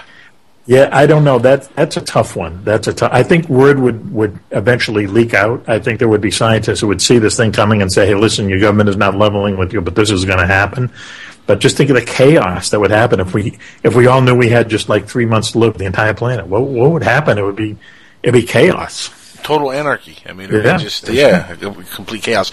Now that would actually be a great way to answer whether their aliens are interacting with us or not, because if there is something coming our way and it, it does hit us, and there's no Mm-hmm. alien intervention, that means they were never really paying close Right. attention to us at all. That's right. That's absolutely right. I mean, if if they were going to show up at any time, that would be the time for them to show up to save us. Right. You know. That would be actually a great way for them to make first contact. You think? Right, yeah. Either that or we'll see a bunch of UFOs going in the wrong direction and they're just you know abandoning us, you know. You know, speaking of which, what do you make of the footage that came out in the '90s? The uh, the secret uh, NASA footage um, by Martyn Stubbs. The Mm-hmm. I don't know if you remember the, that footage that showed all the all the UFOs on outer space uh, with a Tether program, the No. Tether uh, project that broke broke.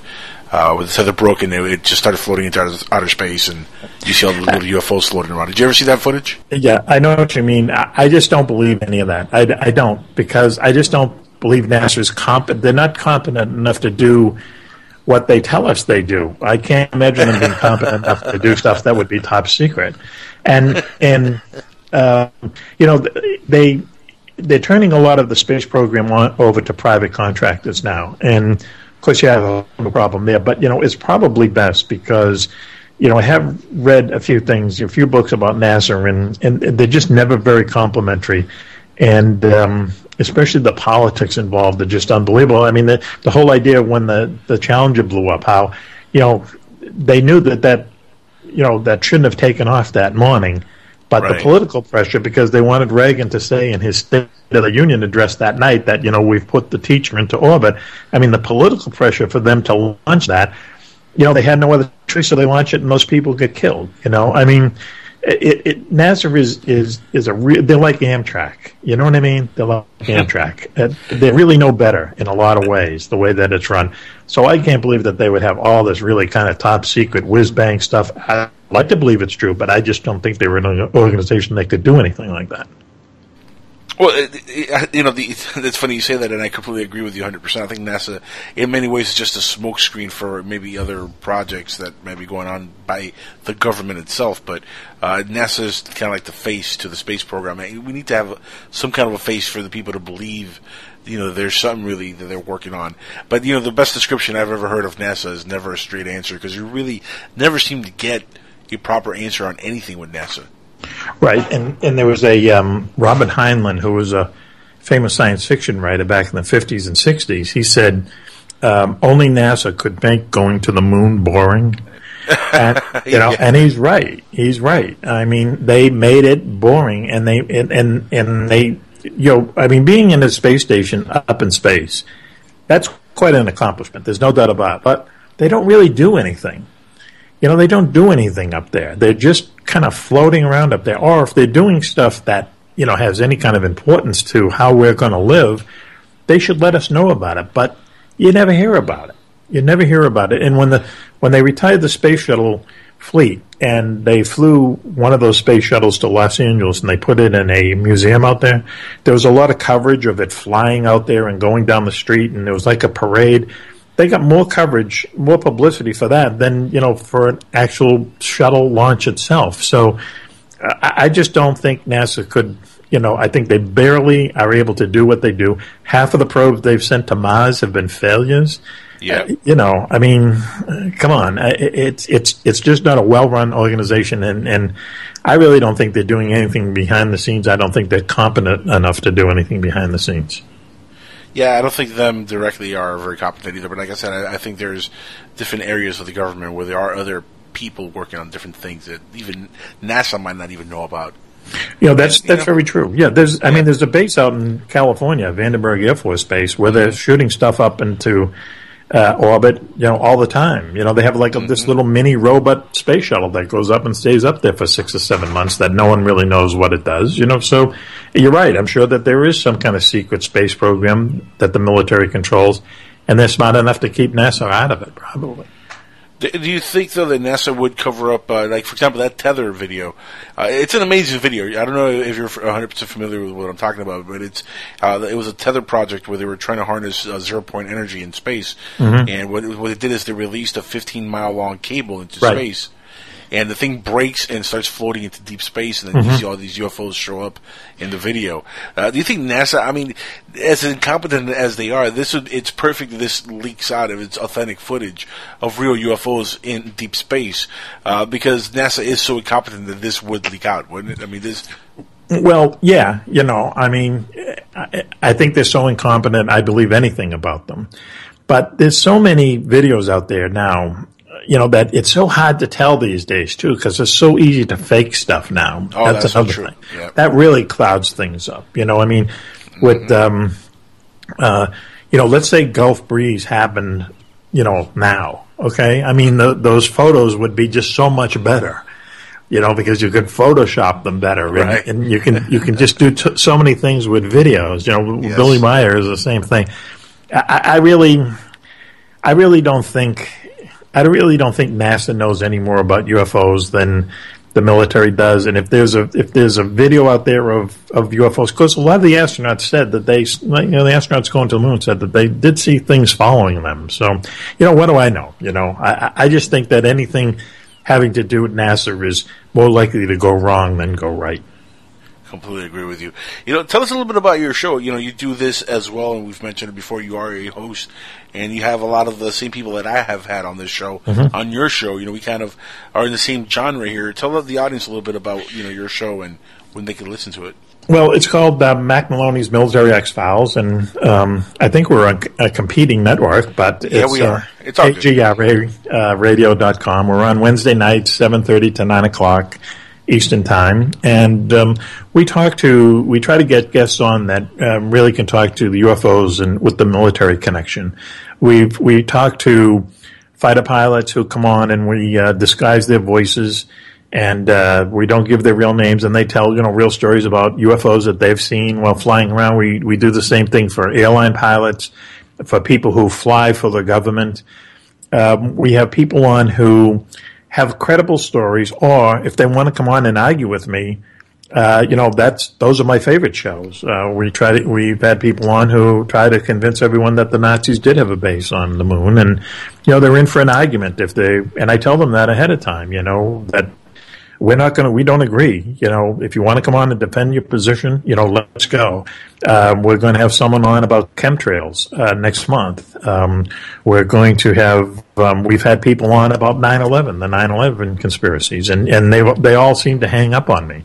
Um, when, you know, we start kind of being rational about things. But it makes for good radio. We get a lot of response to it.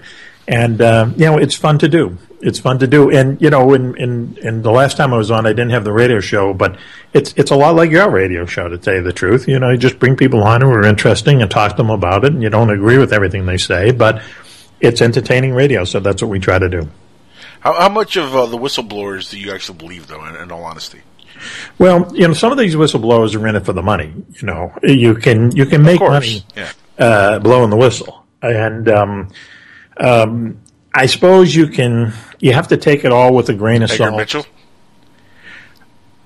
I don't know about Edgar Mitchell, to tell you the truth. I really don't. Um, yeah, I don't know. I, I don't know. I mean, you, you think, well, here's a guy. He has to be smart enough to be an astronaut, smart enough to be picked to, you know, to go on these key missions. Uh, You know, but some of the stuff he says is just, you know, so out there. I, I, I just don't know. I, he's and a- he's gotten paid, Mack. Yes, I mean, right. Edgar Mitchell has made a lot of money. Yes. uh, with his stories, and all of them are completely without any backing or any proof, which Right. is what always gets me. You see, I- I'll give you uh, just a real quick story. I gave, I've only given like one speech um, to a UFO audience, and uh, it was to a MUFON conference in a state that I won't mention. And I was one of five speakers. And I get up there and I talked about UFOs in wartime, as you mentioned before, and, and, and that's just something where I just kind of took documented evidence and put it all together in a chronological order. And you read the book and you can either believe it or not, but I'm just saying this is what people said. And, you know, there's a good chance that UFOs show up during wartime more than they show up during peacetime. And, you know, that's my spiel, let's say. So I get up and I gave my speech, and the person in before me and the person after me just gave these speeches that were just so out of left field. I mean, making these claims that, that, that you know that they were in touch with with secret you know CIA pilots telling them about UFO dogfights and and you know one guy was was he was basically a deputy sheriff in, in a small town in Virginia and he's talking about how he gets called down to Washington all the time and you know the SEALs go to him for advice and and, and he knew Jason Bourne and you know all this stuff and we're saying Jason Bourne's a fictional character Wait a second, that's where the red flag goes up. yeah, and, and the audience was enraptured by him, Angel. I'm telling you, they were enraptured by him. You could hear a pin drop when he was speaking, where when I was giving my spiel, I, I was more like a professor giving a lesson. You know, it was strange because my stuff was just a little more credible, but it was boring. This guy's story was like, wow, you know, and, and people were asking him for his autograph and stuff. And I can tell you 100% of it was BS, you know. Um, that's just getting back to you know what we were saying about earlier. That's what's wrong with the UFO community is that you can't believe everything that people tell you. You have to do your own discovery. You have to you have to separate what is obvious BS to from what people have documented and what eyewitnesses have really seen. Uh, Dr. Hynek, J. Allen Hynek, is the person. He's the hero. He's the guy who worked for the government and then went over to our side and said, you know, something is happening here, but you have to look at it scientifically. Right. And um, and and until the majority of people in the UFO community kind of embrace that, I think I, I don't think we're really going anywhere. Um, And th- and then you have the the crazies who come up with stuff like the Star Children. Uh, Don't yeah. you just love those the New Yeah. Ages. Yes, right, and, and and you know have talked to um, you know, who have talked to this kind of alien and this kind of alien, and and you know, and- and- indigo crystal Yep. children. And we know they're here from here and here, and and then that, and babies born in hospitals that are half human and half alien, and and you know, well, where are they? You know what I mean? Where where are these half alien babies that are supposed to be running around? What are they doing? How are they affecting things? They're not making this place better. We know that already. Um, people, you know, they want to believe, as you said earlier, that's the perfect way of saying. It. People want to believe, and so they'll believe anything. And you know, again, I, I I just think it's it's to the negative. I think it's it's it's the wrong way, the wrong direction to go. I think we have to look at the UFO puzzle in a scientific way. That's the only way to do it. That's the only way to figure out what's really going on.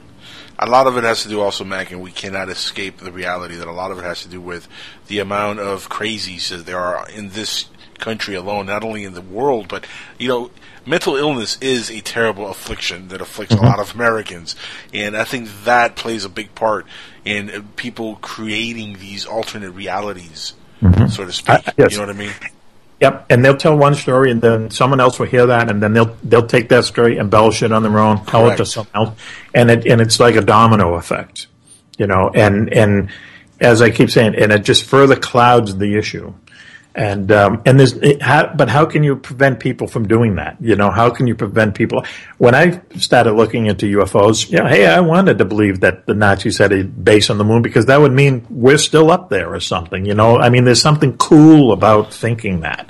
Right. Um, there's something cool about thinking that NASA might have some kind of a secret space program, and we already have rockets and secret space soldiers and stuff like that. But when you really sit down and look at it and, and think about the reality of it, um, it, it's just impossible. It's impossible because we would because we would live in a different world. I think we would live in a different world if a, if a UFO actually crashed at Roswell. Roswell. I think we would live in a different world if if the U.S. actually had bunches of crashed UFOs um, that they can reverse engineer, but you just don't see the results of it. So I, I, I I have a hard time believing that it's true. You know, Mack, you mentioned Roswell. That is the holy grail of ufology. Do you do you think that Roswell really happened? I mean, No. what do you think of Roswell? I don't think anything happened at Roswell, and I know that I know I'll get letters and emails and everything now. But I, if you really look at what Roswell, what happened there, I think what happened was that a top secret weather balloon crashed there, and I think the Air Force had to come up with some kind of a cover story, and the cover story was that we found a UFO. Why a UFO though? I mean, of all the things. Right. Well, because UFOs at the time, uh, you know, uh, Kenneth Arnold had only termed the term flying saucer just a few weeks Right. before that happened, and I think it was just the most convenient way of of, and I think it was done in haste. But I think it was the most convenient way of covering up what at the time was one of our most top secret projects, which was sending acoustic balloons over the Soviet Union to see if they were testing atomic weapons or not.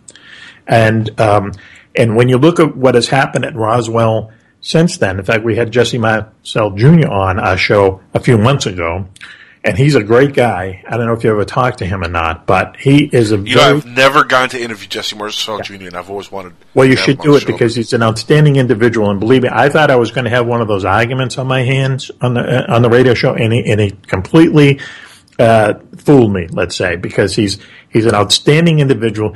At 74 years old, he was brought re- he was drafted back into the uh, U.S. military. He's a doctor and sent over to Iraq. Can you imagine being 74 years old and, and, and being in Ima- uh, Iraq tending Oh, wounded wow. soldiers?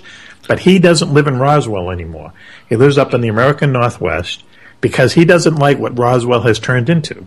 You know, it's a, it's a circus down there. Every day there's museums, there's this, there's that, there's a lot of chachi stuff going on. And, and I think that, and there's so many books that have been written about the place, and some of them say that, you know, 12 UFOs crashed there and, you know, 50 aliens were found. And, you know, I mean, come on. I, I, I- I don't think anything happened there other than this balloon crashing.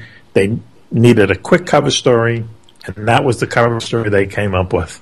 And, and it's turned into what it is now. It's really become part of pop culture almost. It's kind of amazing. There's even a Mhm. show that came out uh, a decade ago called Roswell, which Sure, is all yeah. about the, the Roswell crash. So I mean, America really ate it up. Oh yeah, well it's a, it's a great story. You know, I mean, it has all the elements of a great story, a great fiction story. But once again, you can say anything you want about what happened at Roswell, and there's no one who can stand up and say, "No, you're wrong." But you know, I, I- would say, well, why would 12 UFOs crash at Roswell? What's the matter with these UFOs? Why are they crashing? I mean, you'd figure they they come here from like Alpha Centauri or whatever, twenty light years away, and they get here and all of a sudden they have you know engine failures. Yeah, they Really? ran out of gas, and why at Roswell? you know, why there? So, I really don't think anything happened there. I think there are really deep, legitimate UFO mysteries. You know, and I and I think that the government knows about them more than they're letting us on. But I I don't believe the government knows the answer to the mysteries. They might have more information on them, but I just don't think there's there's a better story of. Um, uh, UFO crashing in Aztec, New Mexico, um, in 1947. Uh, that has more credibility than Roswell, to tell you the Wow, truth. Wow, really? Okay. Tell us a little bit about that. Well, it's um, you know, a, a, a, a, UFO crashed near a um, oil field out in the middle of the uh, in Aztec, New Mexico, and there were a number of oil workers there. There were people who were driving by who saw this thing, looked in, you know, looked in and could see pe- uh, you know beings in it. The um, military shows up.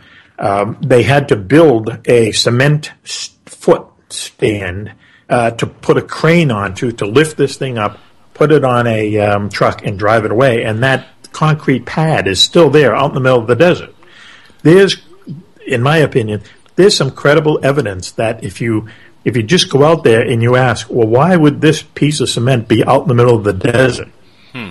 you know, what's this doing here other than, you know, the fact that it, it, it, it played a role in retrieving this crashed UFO? Yeah, I'm not saying that it's, that it's true or that it happened, but there's a lot more documentation for the Aztec crash than there is for Roswell. That was And- in '48, right? yeah, yes, and and there's no, and what's what's good about it is there's no museums there. There's no parades every day. You know what I mean? It's it's just this place out in the middle of nowhere where a lot of people saw something happen, and and now there's this you know go to New Mexico and try to figure out why is this big concrete pad there? What is it doing out in the middle of the desert? Why would the government put it there? you know, try to find out that answer. And if you can't find out the answer, then you know it's kind of like, well, maybe there's some truth to this crash.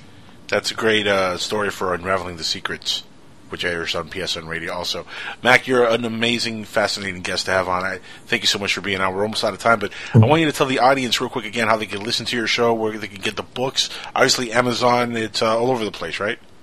Yeah, with the uh, Beyond Area 51, it's in every bookstore across the country, and uh, you can go on Amazon and, and order it.